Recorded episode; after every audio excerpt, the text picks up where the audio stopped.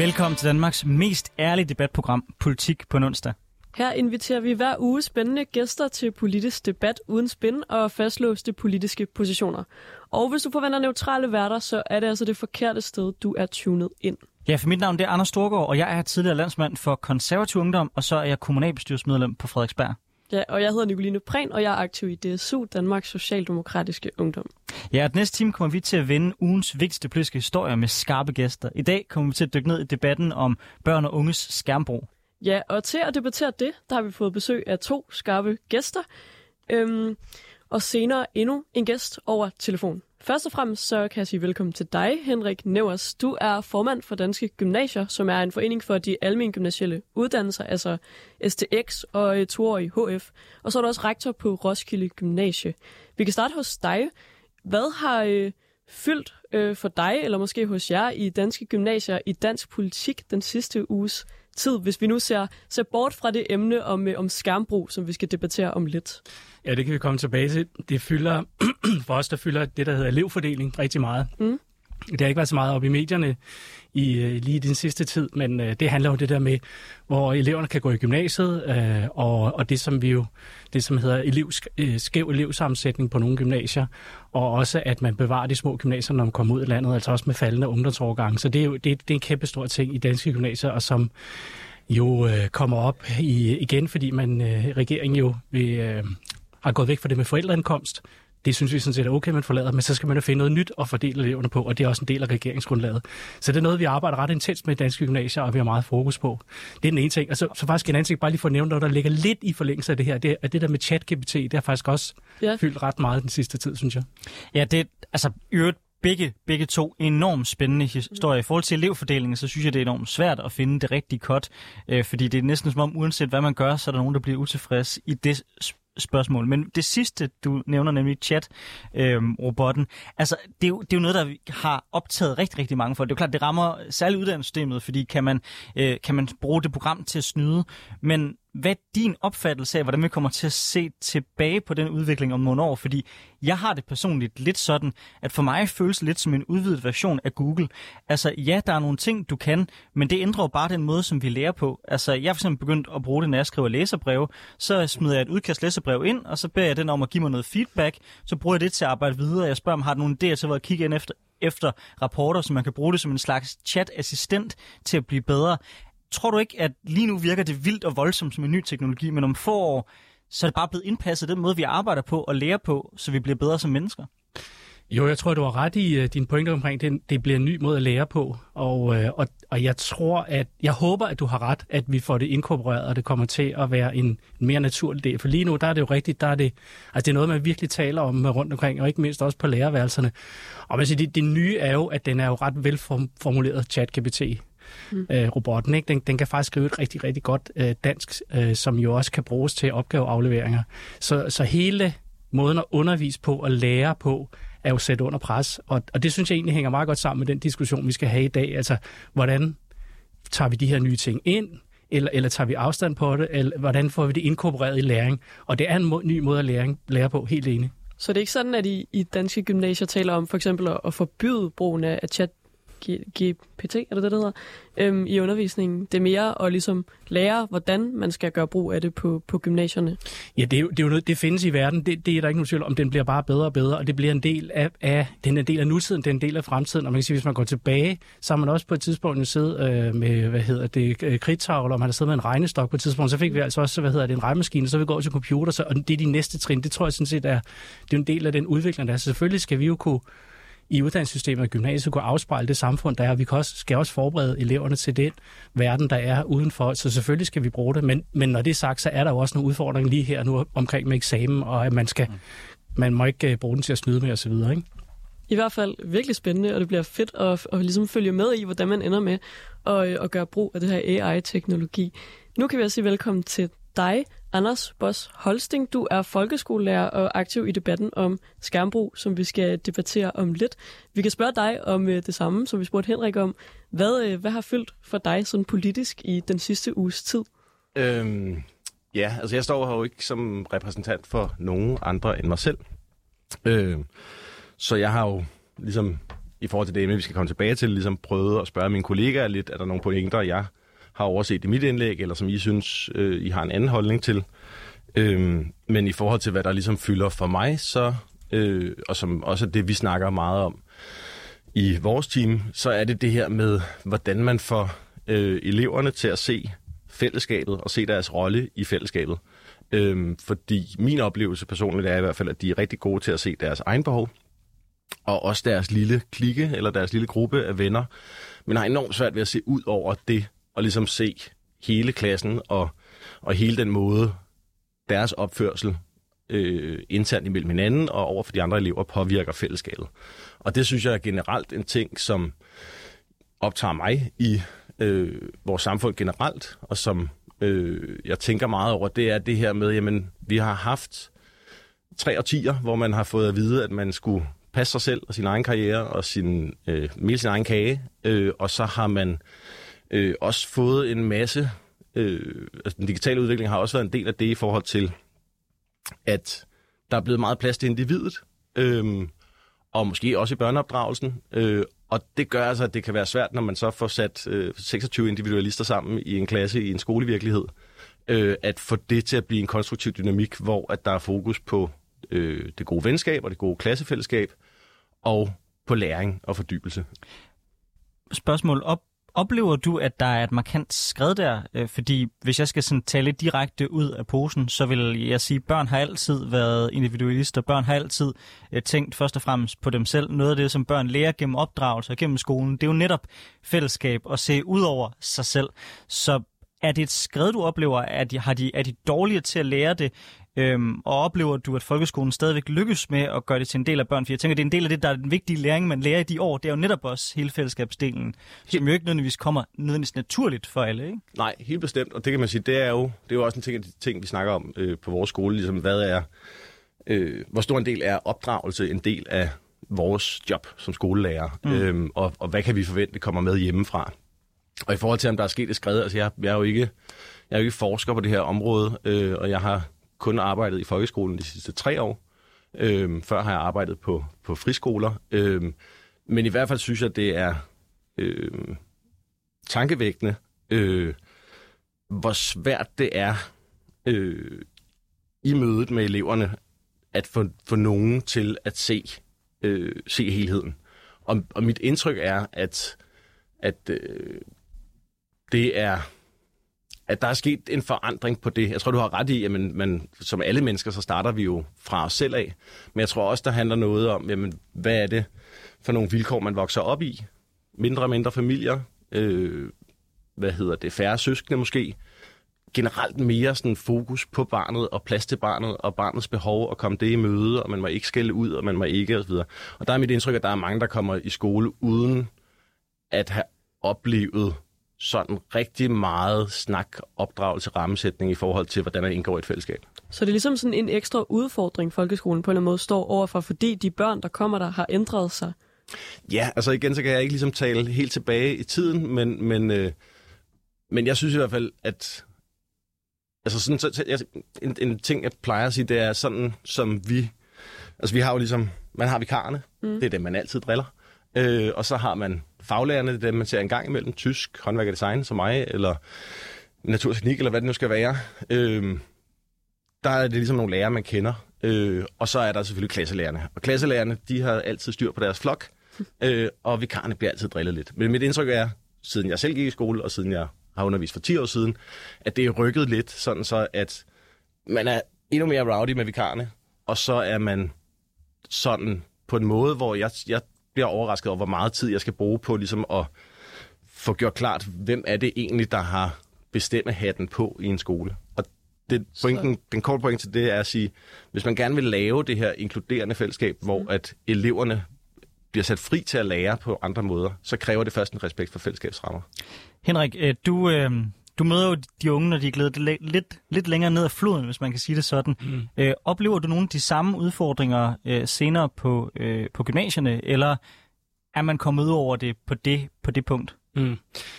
Jeg, jeg tror, man skal, man skal forestille sig det, at sådan fra år til år, der, der, der virker eleverne, de er, jo, øh, de er jo sådan ret meget det samme, men når man sådan ser det over sådan til 15 år, så ændrer tingene sig, det gør samfundet også. Og når vi ser på det med, altså går, går 20-30 år tilbage, så har vi jo set den her digitalisering af samfundet. Så det er i hvert fald et sted, hvor hele samfundet ændrer sig. Og selvfølgelig, det er jo noget, som vi alle sammen har taget til os, der har de unge også. Men når vi sådan zoomer lidt ind på de unge, så, så kan vi se, de årgange, der, der er kommet i gymnasiet de senere år, for det første er det også præget noget corona. Det skal man tage højde for. Det er en anden snak. Men, men der kan jeg godt føle noget, det Anders jo siger, at, at vi har også flere, som på en eller anden måde kan man sige, øh, har nogle, nogle, nogle individuelle særlige behov også. Altså der er hele den her diagnosesnak. Det er i hvert fald også noget, vi kan ikke genkende til. Jeg vil ikke sige, at jeg synes, det er et skred, men det er i hvert fald en udvikling. Og så synes jeg da på den positive konto, at, at vi har nogle unge mennesker, der kommer i gymnasiet, som, øh, som jo er ret selvstændige, mm. altså, og, og som faktisk også er ret dygtige. Og jeg, jeg synes også, det er vigtigt at sige her, at, at ofte så bliver gymnasieeleverne og de unge talt ned, og jeg synes, de bliver talt for meget ned. Det synes jeg faktisk. Og, og jeg, jeg, jeg, jeg, ikke, jeg synes, den snak omkring det der med, at de unge vælger forkert uddannelse, og, og de, de skal noget andet, og de ikke... Altså, der, der bliver sådan meget negativ omtale, synes jeg faktisk er, er forkert. Ja, det synes jeg jo som, som vil jeg sige, relativt ungt menneske er, er meget godt at høre, det tror jeg, jeg er enig i. Hvad, øh, hvad du markeret, Anders? Ja, det, det tror jeg også er, fordi det er jo klart, at når man står og snakker om udfordringer, så kan man også ende med ligesom at få det til at lyde, som om det er helt mm. af helvede til. Øhm, og øh, mit indtryk er, i forhold til det her med fællesskaber for eksempel, at, at vores elever vil enormt gerne være en del af fællesskaberne. Altså noget af det værste, og noget af det, der skaber allermest mistrivsel, det er jo, hvis man føler, at man ikke er en del af et fællesskab. Mm. Men det er ikke alle, der har de sociale kompetencer til at indgå i fællesskabet øh, lige så godt som andre. Og det er, der er nogen, der kan man sige, der kan man tale om diagnoser, men mit indtryk er ikke, at det udelukkende er et spørgsmål om det. Mm. Øhm, jeg tror også meget, det handler om det her med simpelthen at blive øvet i det. Og det er jo selvfølgelig vores job. Vi skal sende dem ud, så de kan tage ansvar for sig selv, og så de kan tage ansvar for andre. Men det, det, øhm. det synes jeg lyder meget spændende, fordi jeg tror, at jeg oplever jo, at vi er en, en generation af unge mennesker, som faktisk engagerer sig ret meget, også på en sådan fællesskabsskabende måde. Øhm, vi, der er en helt sådan kæmpe klimabevægelse, hvor der altså kommer virkelig mange tusind unge, øh, der mødes, og på den måde sådan har en fælles sag, som, øh, som de kæmper om i fællesskab. Men, men hvad tænker du, altså skal folkeskolen så fungere på en anden måde? Skal uddannelsessystemet ligesom gribe og skabe og modellere de her fælles, fællesskaber anderledes, end man har gjort før? Øh, ja, øh, det er to ting. Den ene ting, lige bare i forhold til kort til det, du siger, det er jo rigtigt. Det er også mit indtryk, at der kommer et mere sådan følelse af, at at fællesskaberne er vigtige, og at der er mange ting i, i, i samfundet, vi skal håndtere fælles, og et, og et ønske fra, øh, fra unge mennesker om at gøre det. Men, men der er også rigtig mange, hvor det ikke er tilfældet, vil være mit indtryk, hvor, hvor det handler mere om det lille fællesskab end de store fællesskaber. Men i forhold til det der med, om, om skolesystemet skal indrettes anderledes, øh, så tror jeg, altså man, det, det skal jeg i hvert fald også huske som tidligere friskolelærer og lilleskolelærer, at, øh, at nogle af de udfordringer, man møder i folkeskolen, handler altså ikke kun om øh, om eleverne og udviklingen i tiden, og det er måske en, en anden sammensat gruppe, end det er på, på en privatskole, men også, at, at rammerne er rimelig hæftige. Altså, øh, man kan have nogle børn, som, som øh, af diagnose eller af andre årsager fylder meget et klasseværelse, så kan man nogen, der have på grund af diagnose eller andre årsager, øh, har brug for noget mere øh, ro øh, i et øh, klasseværelse. Og de to ting clasher, når man så sidder i den skole, som vi er, som jeg tror, jeg ved ikke, hvad den blev bygget til, dengang den blev bygget for 50 år siden. Der er i hvert fald ikke plads til alle de elever. Altså, vi stabler dem rundt i hjørnerne for at få plads til dem. Og det er jo klart, at, at øh, de to ting blandet sammen, og så måske det her manglende fokus på, på helheden, jamen, så får man en ret hæftig hverdag, hvor det måske heller ikke er de bedste rammer for, at, at børn kan trives. Anders og Henrik, velkommen til Politik på onsdag. Jeg tænker, vi så småt går over i dagens debat. Vi er jo nærmest allerede glædet ind på hele uddannelsesområdet, så lad os bare springe ud i det.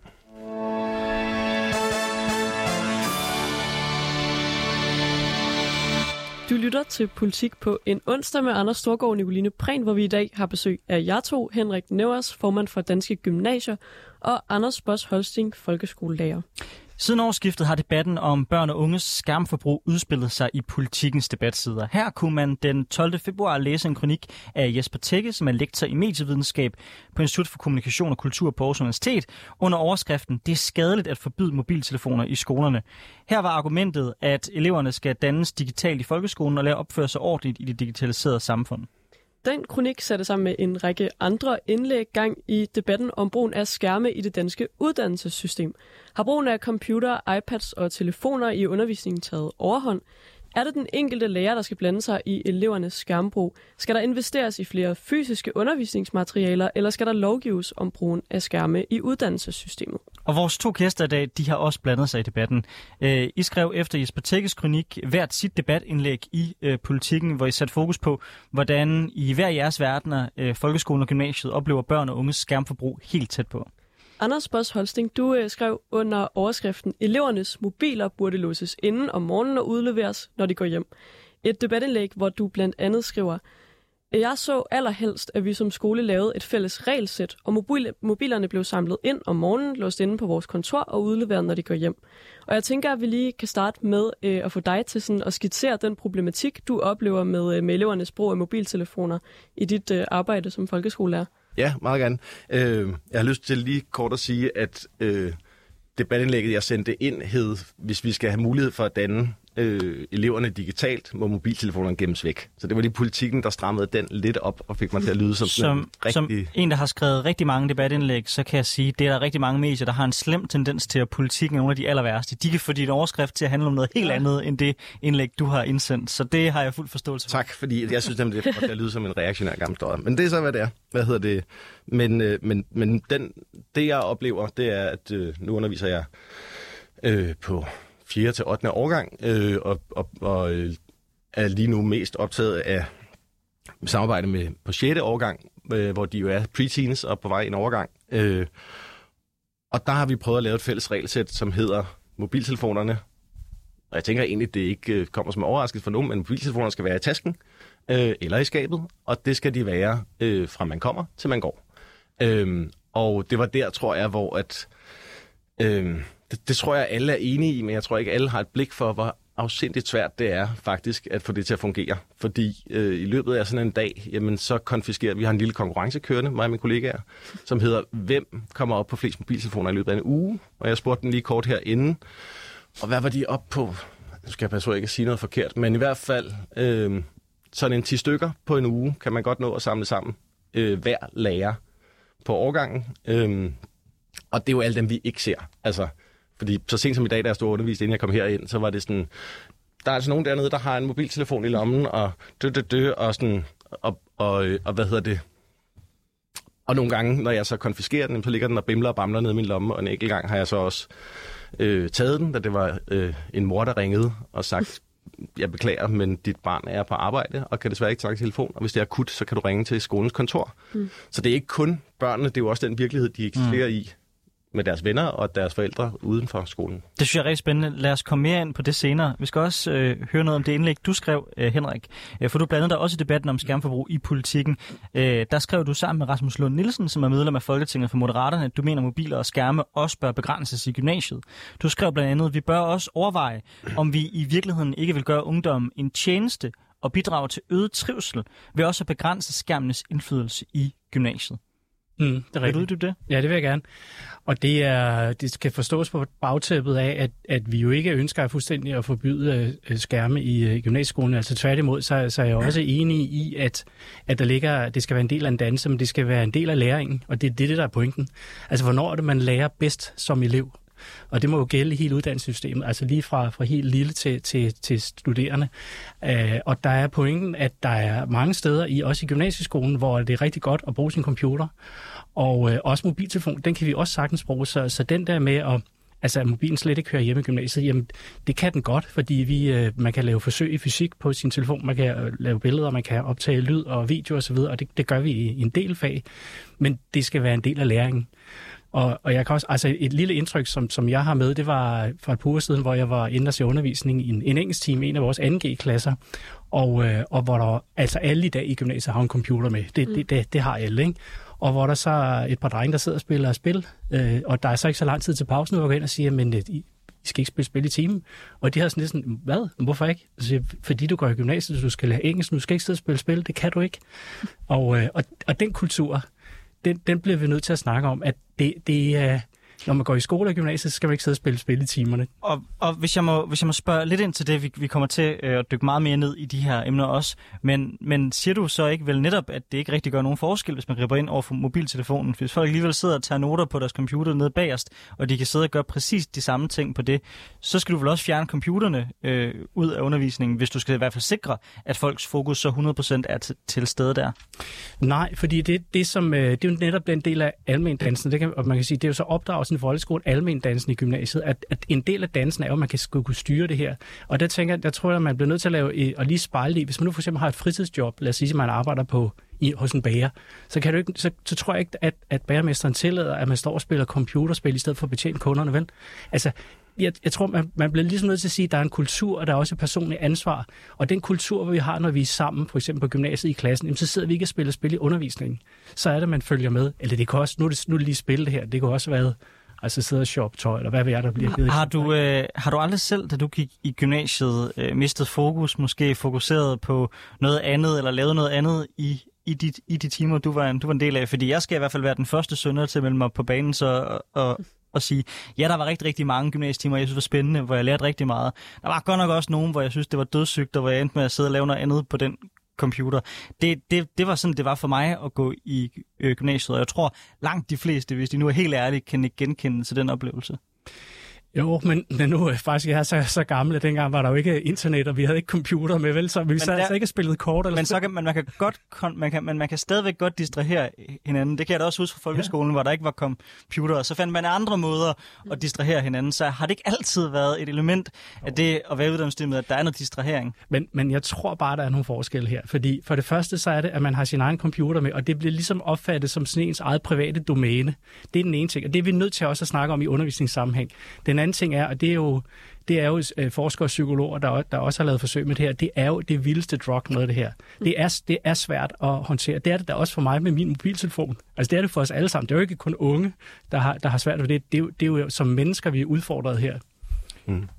Ja, og øh, nu har vi faktisk fået endnu en gæst med over telefonen. Stine Liv Johansen, velkommen til dig. Du er Ph.D. ved Institut for Kommunikation og Kultur på Aarhus Universitet og forsker blandt andet i det her med digitale medier, som vi øh, debatterer i dagens program.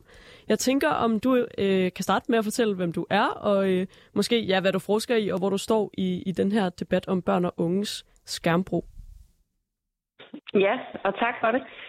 Jeg er, jeg er lektor ved, øh, ved øh, Center for Børns Litteratur og Medier, øh, øh, Institut for Kultur og Kommunikation på Aarhus Universitet, og det, øh, det er et sted, hvor vi forsker i, øh, hvordan børn og unge selv bruger de øh, medier og teknologier og øh, bøger, for den sags skyld, de har øh, til rådighed. Og, øh, og det har jeg altid gjort. Jeg har altid fulgt øh, børn der, hvor de nu engang er, også før øh, de fik deres egne devices, øh, og, øh, og, og de blev digitale, øh, Øh, i hvert fald hen over de sidste 20 år. Så, så det, jeg interesserer mig for, det er, hvad er det, børn og unge selv gør øh, med medier? Og der, det skal jeg selvfølgelig også lige huske at sige, jeg er ikke skoleforsker, jeg er ikke øh, didaktiker, udover i min egen øh, praksis, hvor jeg selvfølgelig også selv underviser. Og også selvfølgelig øh, forholder mig til de her øh, problemstillinger i mit eget undervisningslokale. Øh, men, men jeg er optaget af, hvad det er, børn og unge selv øh, oplever, øh, og hvordan de selv ligesom skaber mening med de medier og teknologier, de har til rådighed. Og super kort nu her i studiet, så vores øh, to andre gæster har øh, slået på trummen for, at det er vigtigt, at vi måske får flere af de devices ud øh, at, af, af, hvad kan man sige, af den hverdag, som børnene møder, når, når de er på en uddannelse, så de kan fokusere på det, de er der for, nemlig øh, at blive uddannet. Er du enig i den analyse? Jamen, jeg synes jo, det der, nu har jeg siddet og lyttet med, og jeg synes jo, det der er vidunderligt ved den snak, der lige har været nu, det er jo netop, at, at, øh, at begge øh, de to her i studiet jo har simpelthen så mange nuancer og refleksioner i det, øh, de siger, og det er jo noget af det, vi virkelig har manglet i den her debat, fordi det har været så sort-hvid, og det har været sådan skærm eller ikke skærm.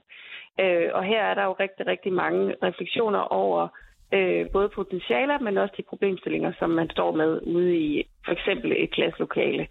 Øhm, og jeg er fuldstændig enig i, at, øh, at man som underviser, øh, uanset hvor det måtte være herinde, på hvilket niveau, kan øh, eller skal sætte rammerne for, hvad er det for nogle redskaber, vi skal bruge, og hvad er det for nogle, vi ikke skal bruge.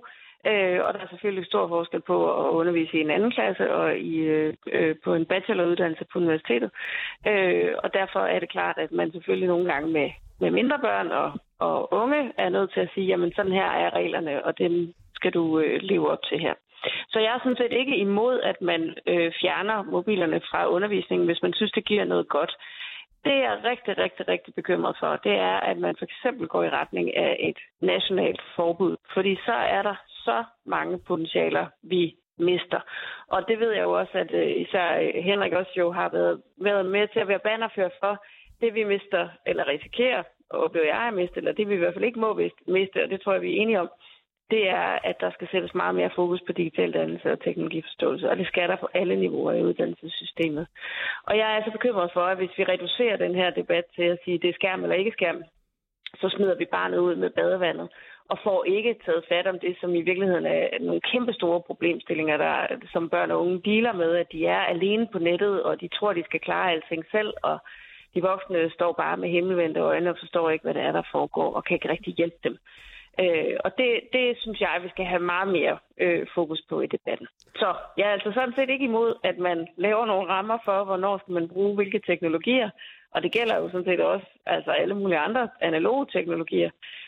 Men, hvornår, men, men, men det, det må simpelthen ikke være på bekostning af, at vi får taget den anden diskussion. Spændende. Tak for det, øh, Stine Løve Hansen. Jeg håber, du lige vil hænge, øh, hænge lidt på, og så øh, tager vi lige ordet her ind i studiet igen, og så kommer du bare på banen øhm, løbende. Jeg tænker, vi kan kaste den over til dig, Henrik øh, Nævers, fordi du skrev jo det her debatindlæg i politikken sammen med Rasmus Lund Nielsen, som sidder i Folketinget for Moderaterne. Og øh, Rasmus Lund Nielsen, han har jo været ude faktisk at sige, at han synes, det her med et totalt mobilforbud i folkeskolen øhm, er noget, man skal kigge på sådan lovgivningsmæssigt på folkeskoleområdet.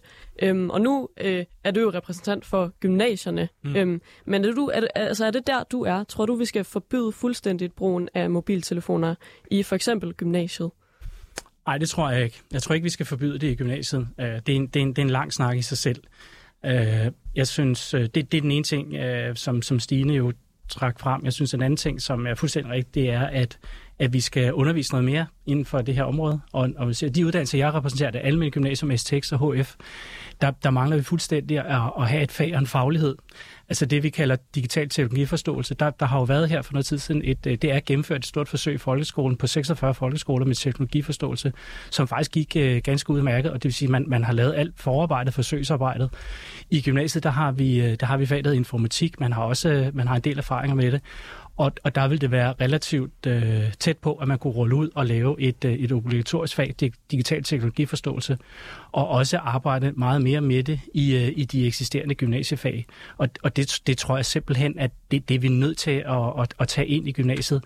Og der må jeg sige, der savner jeg lige nu og jeg vil gerne efterlyse mere en øh, politisk fokus på indholdet i vores ungdomsuddannelser og i gymnasiet. Det synes jeg, der er alt for meget snak om, om udenom, hvordan man optager eleverne og, og hvem der skal gå hvor. Men vi, vi skal altså også sørge for at øh, opdatere vores uddannelse, så, så det kan uddanne vores unge mennesker til fremtiden og svare på nogle af de samfundsudfordringer, der er jeg skulle til at smide en skiller ind der, men nu bliver jeg simpelthen nødt til at spørge dig. Ja. Øh, vil du gerne have, politikerne tager mere stilling til, hvad der skal undervises i og om i gymnasiet? Fordi jeg vil sige, mit indtryk som politiker vil være, hvis man går ud og blander sig i særlig høj grad i netop, hvad der undervises i, så vil mange lærere og gymnasielærer sige, at det er jo ligesom vigtigt, at det er gymnasierne selv og folkeskolerne selv, der ligesom er bannerfører for, hvad der undervises i, at det ikke er politikerne, der skal ned og detaljregulere der. Så, så når du siger, at du gerne vil have mere fokus på, hvad der undervises i, Hvordan skal politikere så spille konstruktivt ind i den debat? Det bliver selvfølgelig til at spørge om, selvom mm. vi, vi, skal, vi skal til videre. Men, men det er faktisk relativt simpelt, fordi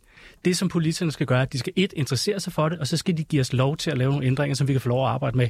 Det er sådan, at både folkeskolen og, og gymnasieskolen er meget detaljreguleret i Danmark. Altså ned til mindste detalje i lov og bekendtgørelser. Der skal de sætte os lidt mere fri. Altså man kunne sådan set blive inspireret af nogle af de her frikommuneforsøg, fordi så kunne vi lave øh, nogle, nogle løsninger og lave nogle forsøg med, hvordan vi håndterer det her ude på skolerne, grupper af gymnasier for eksempel. Mm. Og, så, og så kan man på et tidspunkt jo få samlet den, de erfaringer ind, og så kan man så tage stilling til, om man vil rulle det ud på alle øh, gymnasieskoler. Jeg, jeg tror ikke på en eller anden kæmpestor reform, som man laver, øh, og, og tit bliver det desværre indgået klokken halv fem om morgenen osv. osv. Ikke? Jeg tror faktisk, at tiden er inde til noget. Det er så svære problemstillinger. En anden, som vi jo ikke har tid til at komme ind i dag, det er, det er omkring med unges trivsel og mistrivsel. Kæmpe komplekse problemer. Vi er simpelthen nødt til at prøve at lave noget ude på skolerne og gerne i fællesskab og prøve nogle ting af. Men det kræver, at man som politiker sætter os fri og siger, at lige de her regler og bestemmelser, dem må, dem må I godt se bort fra i en periode. Det er det, vi skal have.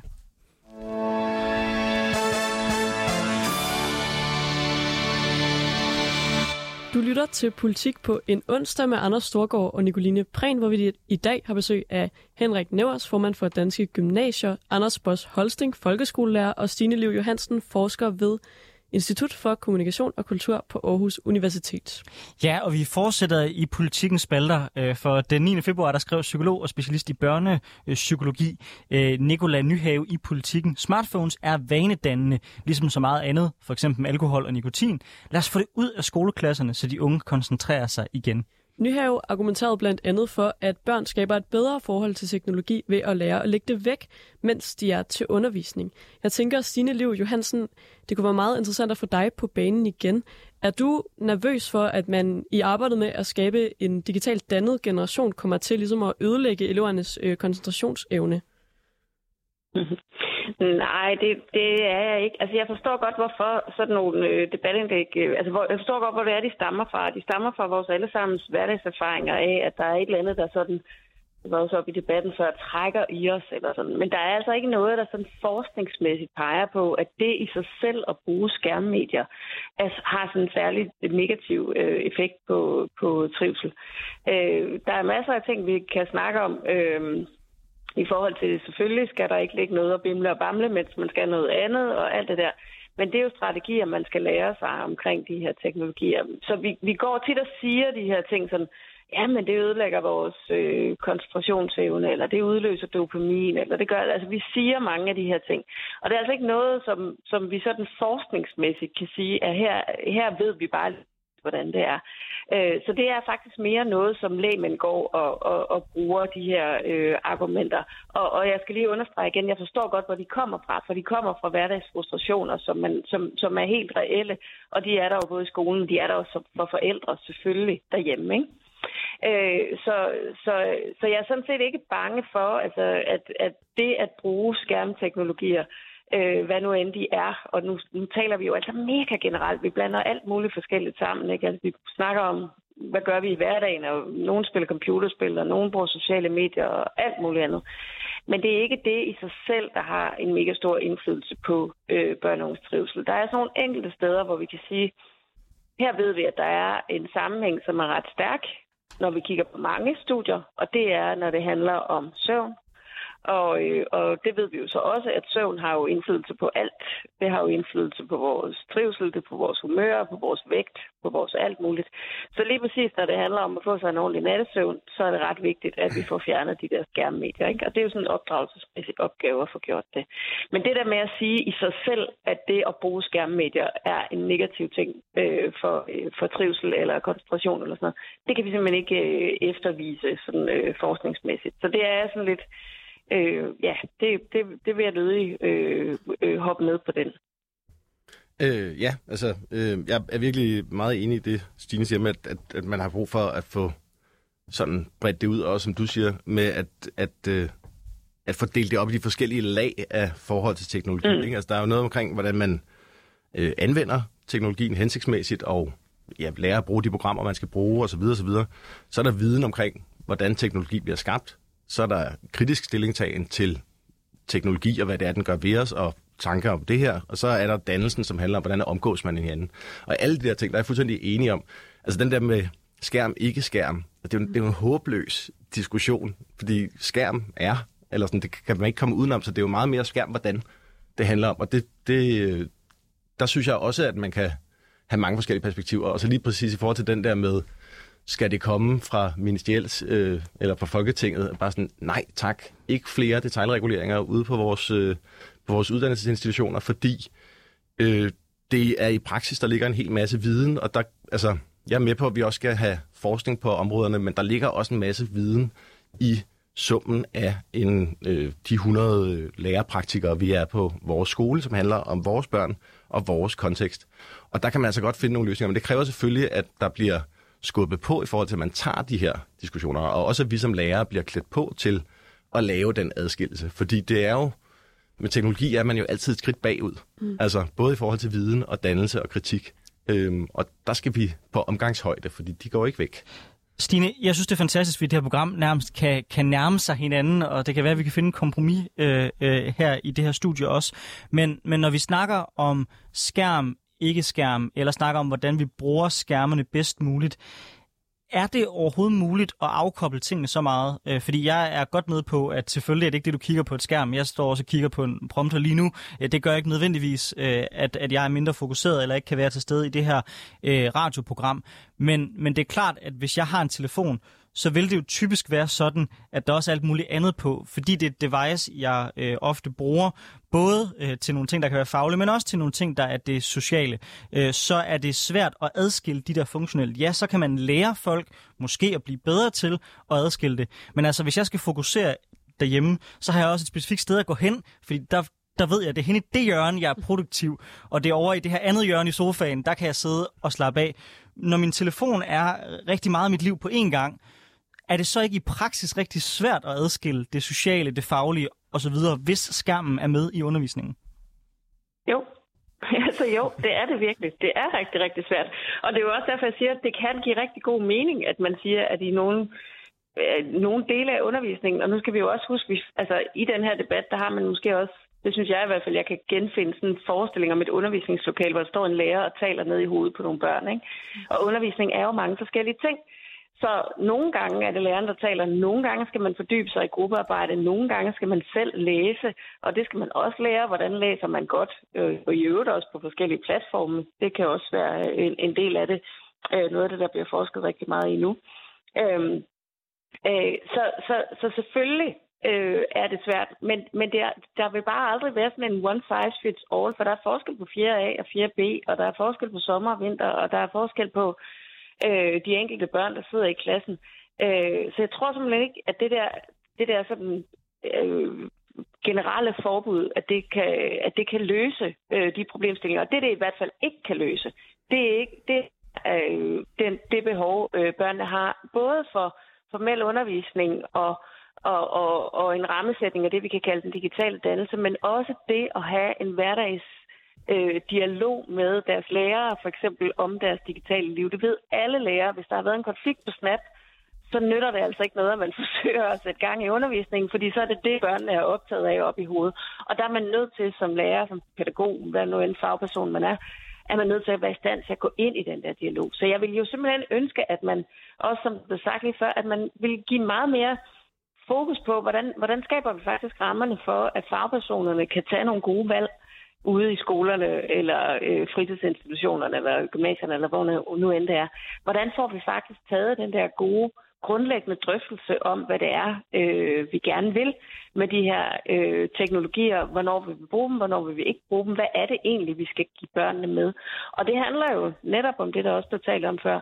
Altså, hvordan, hvordan uddanner og danner vi til det samfund, der er i dag? Og det er på alle mulige måder øh, et anderledes samfund, end der var bare for 20 år siden. Ikke?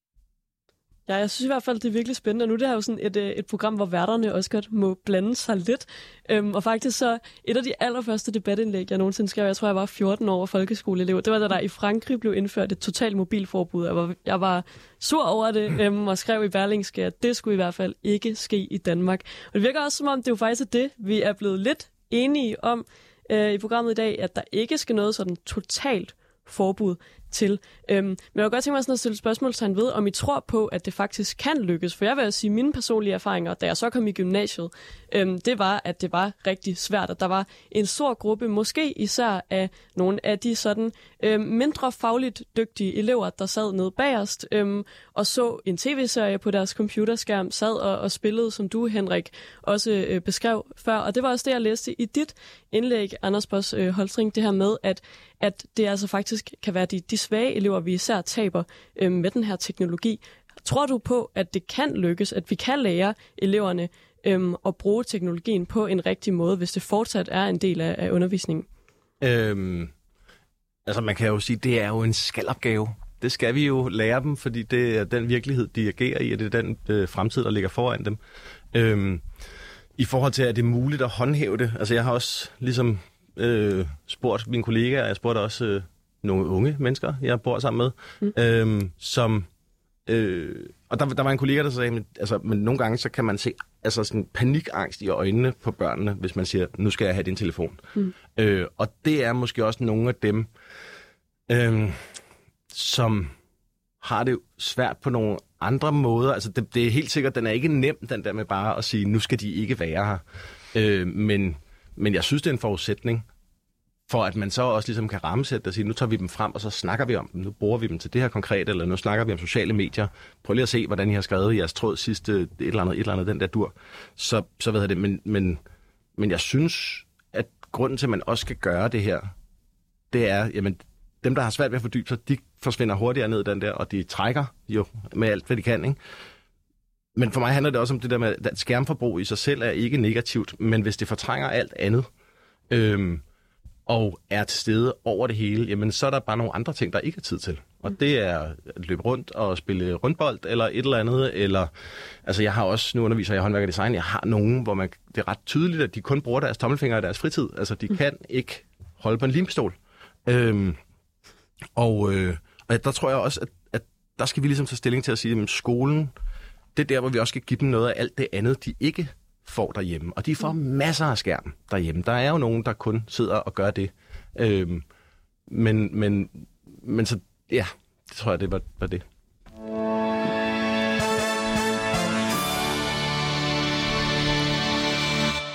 Du er til politik på onsdag med Anders Storgård og Nicoline Prehn, hvor vi i dag besøger Henrik Nevers, der er formand for Danske Gymnasier, Anders Boss Holsting, der er folkeskolelærer, og Stine Liv Johansen, der er forsker ved Institut for Kommunikation og Kultur på Aarhus Universitet.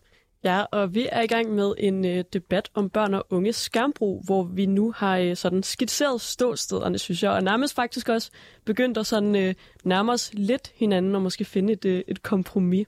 Ja, men skal der ændres noget af den måde, vores uddannelsessystem fungerer på i dag? Altså, hvilke nogle løsningsforslag har vi så på de udfordringer? Ja, fordi på folkeskolen.dk, der kunne man i starten af februar læse, at man i vores naboland Sverige har taget skærmproblematikken op på politisk plan. Den svenske skoleminister Lotta Edholm har meldt ud, at man i år vil investere 685 millioner svenske kroner i undervisningsmaterialer og fysiske lærebøger, og herefter en halv milliard svenske kroner årligt de næste to år. Altså blandt andet, fordi man ønsker mindre skærmtid i den svenske folkeskole. Henrik, skal Danmark følge det svenske eksempel? Jeg tror det... Altså, jeg, jeg, øhm, bare lige for at starte lidt forfra det. Jeg, jeg ser sådan øh, på mit gymnasium, vi bruger rigtig mange bøger. Vi bruger faktisk også kopipapir som aldrig før. Og, og så bruger vi selvfølgelig også masser af skærme. Og når jeg sådan kigger ud over lærebogs sådan landskabet, så, så tror jeg faktisk, vi har rigtig mange gode lærebøger i Danmark. Så jeg, jeg er ikke et sted, hvor, hvor, vi, hvor vi behøver at at, øh, at, at der er stor alarmtilstand omkring det tværtimod. Så nej, det, det tænker jeg ikke. Det, det er faktisk ikke det. Det, som det øh, handler om igen, for, for at gå tilbage til noget af det, vi starter om, det er jo, at, at, at det er læreren, der skal beslutte, hvornår man bruger øh, computeren, og det skal ud fra et læringsperspektiv. Altså, hvornår giver det god mening at bruge computer? Det gør det rigtig meget i undervisning, men der er også store dele af undervisningen, hvor det ikke giver mening.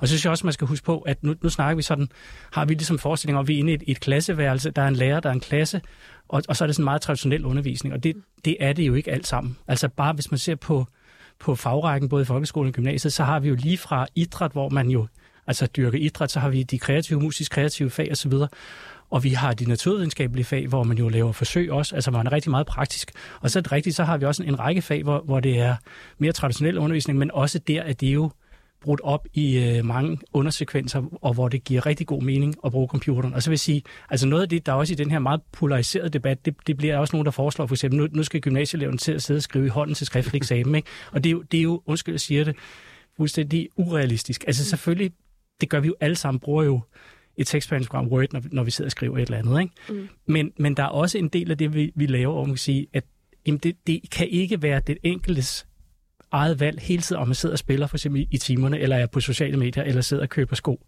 Mm. Og den, den snak bliver vi altså nødt til at tage os i. Vi bliver nødt til at have en forståelse af, når man møder op til undervisning, så skal man være undervisningsparat, og man skal følge med i undervisning. Og jeg ved ikke, om Stine med, men, men hun jo også havde omkring det der med nogle myter, og jeg, jeg stod altså på, på en myte jo stadigvæk, om elever, der siger, at jeg kan sagtens både sidde her på computer, og så følge med i undervisning i matematiktimen. Og den tror jeg er død, den der myte, også videnskabelig, men det kan være, at Stine kan kommentere på den. Stine? Ja, nej, jeg tror, ja, det, det tror jeg simpelthen er rigtigt nok. Altså, det, det, det, det tror jeg helt bestemt. Det, den, der har været diskuteret lige for nyligt, det er den der forestilling, eller den, de undersøgelser, der har været omkring det der med, at hvis bare mobilen ligesom var der et sted i lommen, så ville man ikke kunne koncentrere sig. Og de forsøger i hvert fald ikke kunne, dem har man i hvert fald ikke kunne genskabe. Men det, det giver jo sig selv, at man kan ikke både købe sko og, øh, og lytte efter, hvad nogle andre siger. Og det tror jeg, vi alle sammen har, har prøvet i alle mulige, i alle mulige sammenhænge. Det tænker jeg også. Ja. Anders Bos Holsting, du er folkeskolelærer. Jeg er kommunalpolitiker. Mm-hmm. Hvilke nogle redskaber øh, mener du, at øh, kommunalbestyrelserne skal give jer som folkeskolelærer for at kunne sikre de rigtige rammer på det her, på det her område? Fordi jeg tror egentlig, jeg ligger sådan et sted øh, ret tæt på det, der bliver sagt i det her program øh, fra i virkeligheden mange af jer. Men jeg synes, det kan være lidt svært at gennemskue præcis, hvor det er, man som politiker skal gribe ind for mm-hmm. at mhm. sikre, øh, at de rigtige redskaber bliver givet øh, til lærer og undervisere på det her område. Så, så hvad er det konkret, du som lærer efterspørger fra folk som mig? Åh, oh, den er svær. Øhm, hvad hedder det? Nå, men jeg tror for eksempel...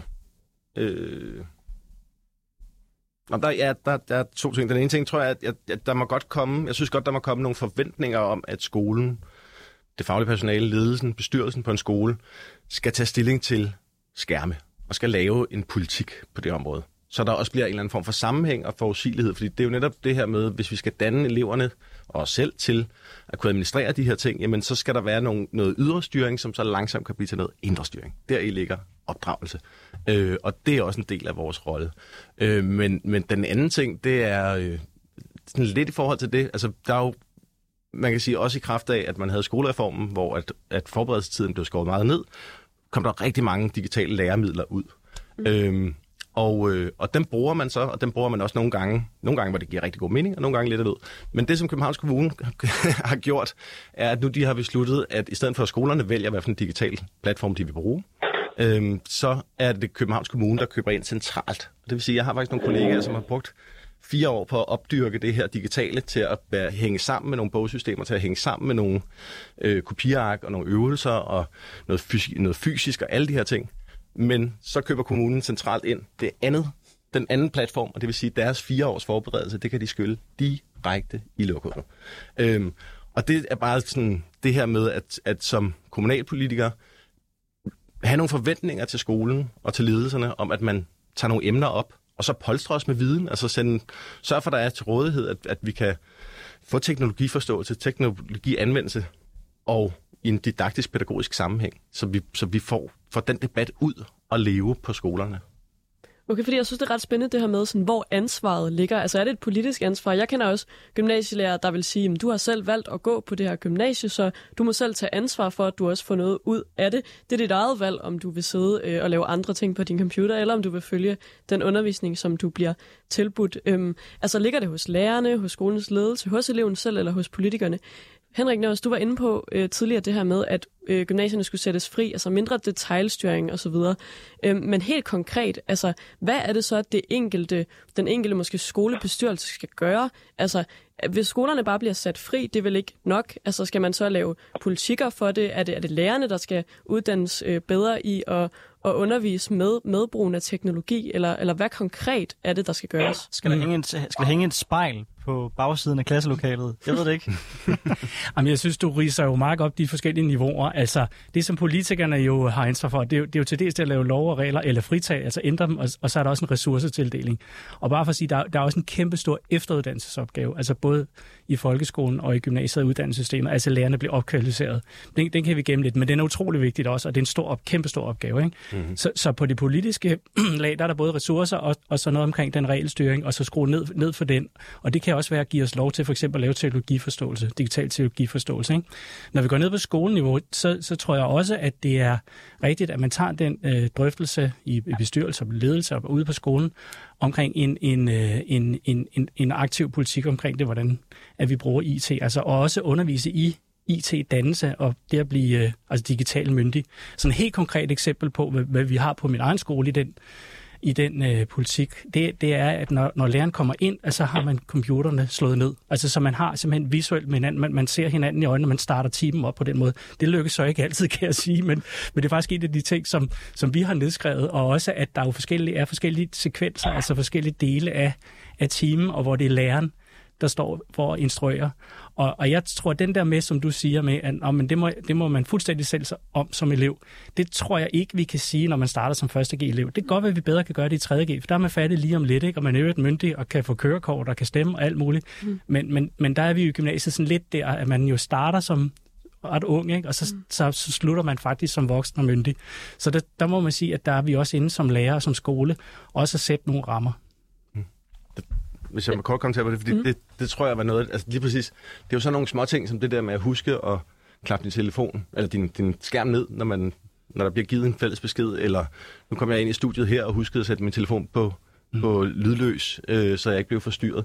Mm. Og det er jo nogle af de her sådan, små ting, som handler om, jamen, når du sidder ved nogen ved et bord og snakker med dem, jamen så har du ikke din telefon liggende på bordet, som ligger forstyrret, eller har du lommen. Altså alle de her små praksisting, vi gør i forhold til, hvordan vi opfører os med teknologi i hverdagen de skal jo indarbejdes. De skal jo øve som en god praksis. Øhm, og gode tricks til dem, erfaringsudveksling, men også nogen, som samler de erfaringer sammen på et bredere plan og kan komme ud og så sige, her er fem gode tricks til, hvordan I får minimeret det der, altså alle lærere kan spotte, hvordan det, som du gjorde med at sidde og spille med de der to, hvad er det, tab alt, eller sådan noget, tab, tab control, hvor man lige sådan rykker fra spillet, og så tilbage og sidder, jamen jeg sidder bare og skriver stil, ikke? Mm. Øhm, men de der små praksistricks kunne vi virkelig godt bruge at blive samlet op og delt.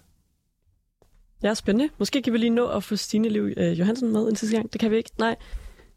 Nej, altså Stine, Stine, som jeg forstår det, er ikke med på okay. telefon øh, længere. Øh, men ja, det, det skulle hun. Øh, hun skulle nemlig øh, hurtigt videre. Øh, hvis vi så til sidst vender tilbage til det her spørgsmål om, hvem der har ansvaret. Altså, jeg synes jo egentlig, du får, også selvom, selvom, selvom du kritiserer lidt det her med at sige, okay, fint, kan man, er man kommet til det punkt, hvor man kan gøre det endnu? Altså, jeg synes jo, at det var også noget af det, man lærte i gymnasiet, den her balancegang mm. øh, med ligesom at til, tilvende sig. Der var langt de fleste fag, der var jeg, der var jeg på. Nu vil jeg helst heller ikke have det fremstået, sidst som jeg sidder og spillet hele gymnasiet.